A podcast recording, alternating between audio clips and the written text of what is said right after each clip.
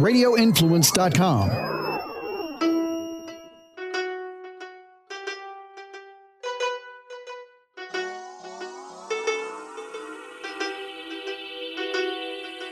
What's up? Live bold and boss up. Thank you guys so much for joining.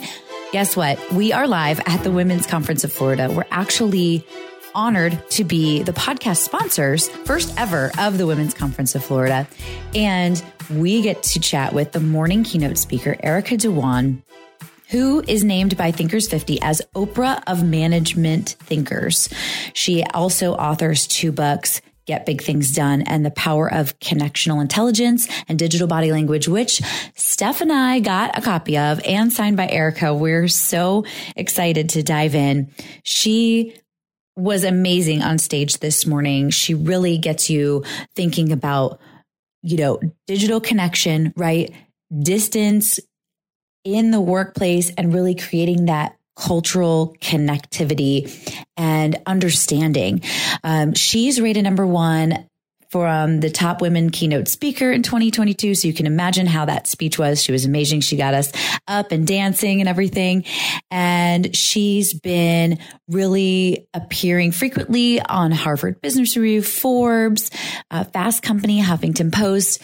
She's really out there. We're so excited to have her. She actually had her po- her own podcast as well. Um, so please enjoy. Sorry for the noise because we are live at the conference, but enjoy the conversation, guys. Welcome, Erica. Thank you for having me. Thank you so much. We're honored to have you on here. Yeah. I am thrilled to be here.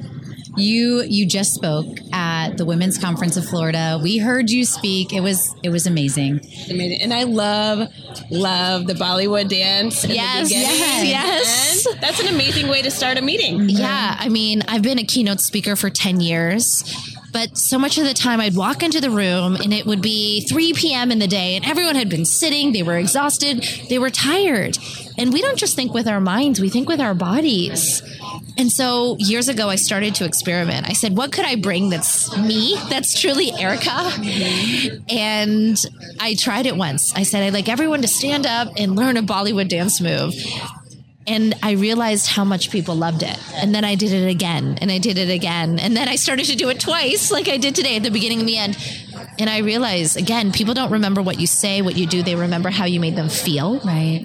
And dance gives us a different feeling. Absolutely. 100%. And that like I'll always remember that. Mm-hmm. And and also during the the conference you were talking about connecting digitally, which obviously in today's world, there's it's a whole new world for a lot of us. Um, the past two years, just being thrown into this craziness, and you created a book, or you have two books, and um, I want to hear, I want you to share with the listeners more about this this digital world, how to have that connected uh, IQ, or Yes, connectional intelligence. Yes. Ooh, yes. Tell us about So, research shows that up to 70% of our communication is our nonverbal body language the pacing, the pauses, the gestures, the tone, the handshake, the lean in. But when we're communicating digitally, the majority of that has disappeared. Right. But here's the reality body language hasn't disappeared in the world of Slacks, emails, texts, video calls. It's just transformed. And through my research, what I discovered is that we now infuse what I call digital body language, which are all the new cues and signals we send, whether we know it or not. Things like the choice of communication medium. Did we choose to call, to set up a live meeting, to, to email? These are not trivial decisions. They have different meanings and intentions. Right. Uh, you know, how carefully you wrote an email to give people what they need to make it not super long or super brief and unclear. Even simple things like response Did you respond in two minutes, two days, two weeks? People make meanings out of this. Emojis, exclamations. And so, what I really sought out to do was help people build a common language when body language is no longer present. And that's not just during the COVID 19 pandemic, that's now anytime, anywhere. When we're texting our kids, when we're communicating with our colleagues that are traveling that day, it, it's the new language of leadership. So, what do you recommend? Because I always analyze every text I send, and I'm, I'm probably sent too many emojis than I should. Yes. Too many exclamation points. Right. And So, what do you like? What's a good medium? What do you recommend? Yeah. Well, how do we handle all the confusion and anxiety that can come up with the lack of tone and body language in digital communication. So, first, when we receive a, commu- a communication that is confusing or ambiguous, maybe from a boss saying, "Send me this report now" in all caps, or um, you know, "Where is this?" question mark question mark. We wonder what the qu- second question mark is for. First, assume the best intent. Check your bias. Remember that up to 50% of the time, tone is misinterpreted in digital communication right. because we can't read those facial cues, whether someone's on the verge of tears or excited. Number two, ask for clarity. Don't be afraid. If it's you know, three reply all emails, pick up the phone, switch the channel, or just really be direct. You know, can you share what you need and by when? Sometimes we have to remember that clarity is empathy today. And mm. sometimes we're all struggling. We don't know what to share. And I, I, think if we're on the flip side of it, if we're sending messages, remember to choose to be clear, not brief. Don't be hasty. Be thoughtful, not rushing an email. It's not going to get you ahead. Being thoughtful and giving others what they need is right. Saying, no, I'm not going to send this text. I'm going to call them. Or we're going to wait. We're not going to send 15 reply all emails. We're going to have a live meeting and talk about this through because it's complex. And last but not least, check your bias are you a digital native who thinks everything can be done virtually, or are you more of what I call the digital adapters who need that in person connection? And try to choose at least three mediums and have variety when you connect with people so that you're not just assuming everyone will share in one medium, medium when they find their voice in others. That is great advice. That is. I like I like your your advice on switching. Yes. Right. So if you're in an email and you're not sure, pick up the phone. Yes. Switch that communication device. Yes. I like that. And, uh, you know, sometimes that's not possible, right. right? Sometimes someone's traveling or on the road and you can't. Mm-hmm.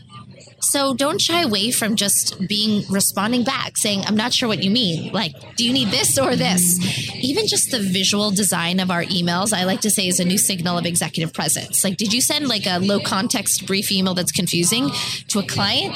Or did it have bold underlined headings? Did it get to the point? Like, this is the new signal of competence in some ways. And what I love is it kind of flattens the playing field in a traditional setting, there's a lot of gender biases against women voice pitch, tone, how tall you are.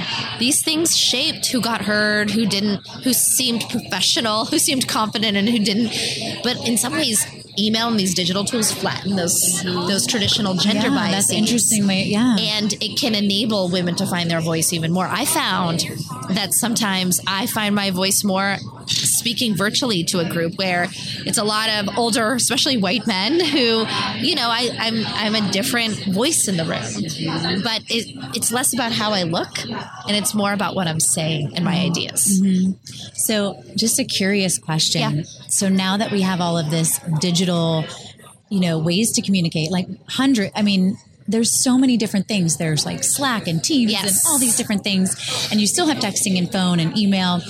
Do you feel like with with the current society how they're going with remote yeah. and maybe some of them are coming back into the workplace but you know do you think it it makes a difference being in person now now that you have all these ways of communicating? Yeah. well i think our digital technologies and how we can connect have changed the meaning of what an in-person meeting should be now you know, if we we've all seen that cartoon of you know the meetings that could have been emails. Like right. we were always doing that, right. and I think this gives us an opportunity to really ask ourselves, what did we long for when we weren't meeting? So how will we make these in-person meetings matter? Start with an exchange, a water cooler discussion, give people time to share their stories get everyone's ideas, not just the same three people that always used to talk in those in-person meetings pre-pandemic. And that's that's the magic if we create it. Right. And and so some things don't need to be in-person meetings anymore and some things really should be. And I think this gives us an opportunity to be intentional about it. Right. Do you feel like videos will kind of take the place of in person in some cases? In a lot of cases, we're seeing teams where they don't want to travel all the time and they don't want to commute times, even if they're local. So let's talk about what really is actually just as effective virtually and what should be in person. Maybe we need one or two days if it's a hybrid team in the office, but we all come in the same day. At the beginning, we the week before we decide what meetings do we want to have in person. A brainstorming meeting on a whiteboard. A new hire joins, and we want to welcome them in the right way. Um, you know, it's someone's work anniversary or some something's going on. We come together, but if we're just doing status updates, like let's not waste all this time in commutes. Right. Like as busy women, we we all feel like our time is valued when other people value it. And, you know, last but not least, I think let's be more creative. So let's have pre work before those live meetings so that everyone thinks about their ideas. Let's record stuff that we don't need to be in person. And let's remember when virtual is actually better. Things like an update where you want that equal playing field of everyone in boxes mm-hmm. and you want to use the chat you want to use a virtual whiteboard for group sharing or half the people are not in the room and half of the people are so then you need a hybrid structure where you have a remote host and you have a live host and when the discussion starts you start by having the remote attendees share to remove your own proximity bias i like that i love yeah. that advice and i love the advice too that you gave during your speech about basically basically setting the tone up front. Like if yeah. if you're paying attention and not multitasking, we can get out, get out of here ten minutes early. Yes, yes. I like, love that. Yes, set yeah. it up. Like remind right. them of that. Otherwise, they'll be on their emails. Here's the like, carrot. Okay, this is not my topic. Right. It's so funny because you wouldn't be checking your emails and texts if you were in person. Yeah. In no, that would be so rude. So rude. Right. So why do it on a video? it's just easier, right? right? It's just right in front of us, mm-hmm. you know, just like when our kids are in front of us while we're working. Right. Yeah. So this is an this is a moment where we're going to build entirely new rituals. And we need to get feedback from each other. We need to not assume everything's going to just work mm-hmm. and keep trying. After meetings, say, okay, what could go better next time? And make it an agile improvement model versus just this is the way it is or this is the way we used to do it. Right. I love that. Yes. And we have your book here. Yes. Great. I look I'm forward so to reading it. The digital body language. Mm-hmm. Um, I think that this is going to be great for anyone in the business world learning how to navigate. How do you lead today? Exactly. Right. Yeah. So thank you so much for this. Um, I'm super excited about you moving to Tampa. Yes, I'm going to be in Tampa local in about eight weeks. I'm moving here and I'm so excited. That is very exciting. Go Buccaneers! Yay! We'll have to have a reunion podcast yes, once you're actually yes. here again. So thank, thank you, Eric. so thank much. You. Until next time, babes, live bold and boss up. This is a Forking Around Town with Tracy Guida quick fix on Radio Influence.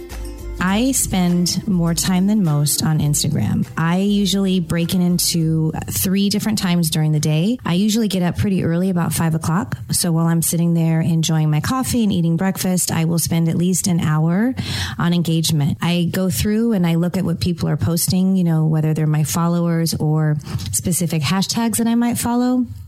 I like, I comment, and I'm I'm a real person. I know some people will just copy and paste the same comment on everyone's pictures, and I laugh. Like one time, I had a picture of it had nothing to do with food. I think it was a, a flower or a plant or something, and someone posted that looks so delicious. I want to eat it right now, and I had to laugh. I thought, well, this is someone who's just pasting the same comment on everyone's pictures. So when you are engaging on social media, the key is to also be authentic. Read those captions. I can't tell you how many times I might post something that's actually very serious and people don't read it and they'll comment something that has nothing to do with my post. When I see that, it just kind of bothers me because I think, well, you're not even listening or reading my message of what I'm trying to put out there. So it's definitely important to do that. And as a creator myself, I love nothing more than when people actually read what I have to say and even message me and say, you know, I really like that dish that you posted. Because of you, I went to that restaurant last week and I enjoyed what I ate. Or thank you for sharing your experience. I really learned from it. Those are just the things that really make me happy. And it just continues to fuel my passion for what I'm doing in the social media world. Forking Around Town with Tracy Guida can be found on Apple Podcasts, Stitcher, TuneIn Radio, Google Play, and RadioInfluence.com.